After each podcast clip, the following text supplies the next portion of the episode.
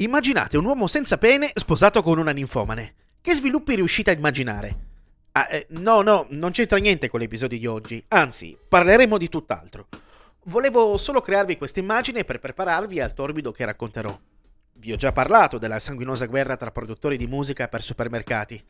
La ignoravate completamente, lo so. Continuiamo quindi a svelare retroscena del mondo che non percepite, o meglio, che non vedete. Avete notato in ogni città, compresa anche la vostra, dove ci sono sempre più negozi chiusi o locali che affittano? La crisi, direte voi. Ma che crisi?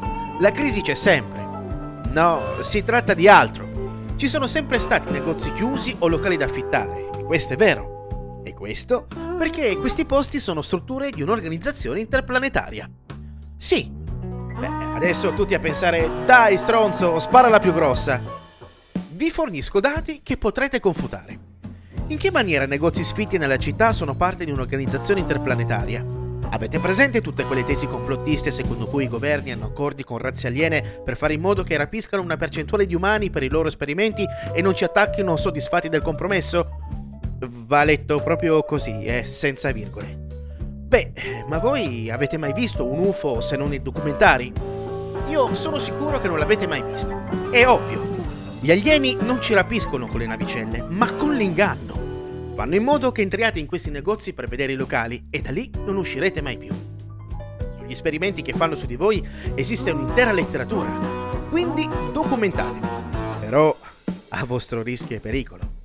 Per camuffare questi posti come fanno? Beh, e di certo tutti sanno che qualsiasi razza aliena ha tecnologia molto più avanzata della nostra, ma anche gli austriaci e gli sloveni comunque.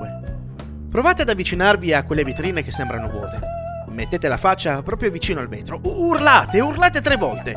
Saltate e toccatevi la testa. Battete sui vetri tre volte. Ora inveite contro il sindaco e i carabinieri. Per ultimo, urinate sul vetro. Ecco, dopo questa precisa sequenza succederà qualcosa. I forti poteri occulti interverranno. Provate ad esporre la tesi di punto 1 e la sequenza segreta di punto 2 in bar. La gente tenderà a minimizzare o addirittura a deridervi perché? Beh, mi sembra ovvio. Fa parte tutto di un progetto governativo di insabbiamento. Gli agenti dei servizi segreti inquinano campari e gin di sostanze occultatrici.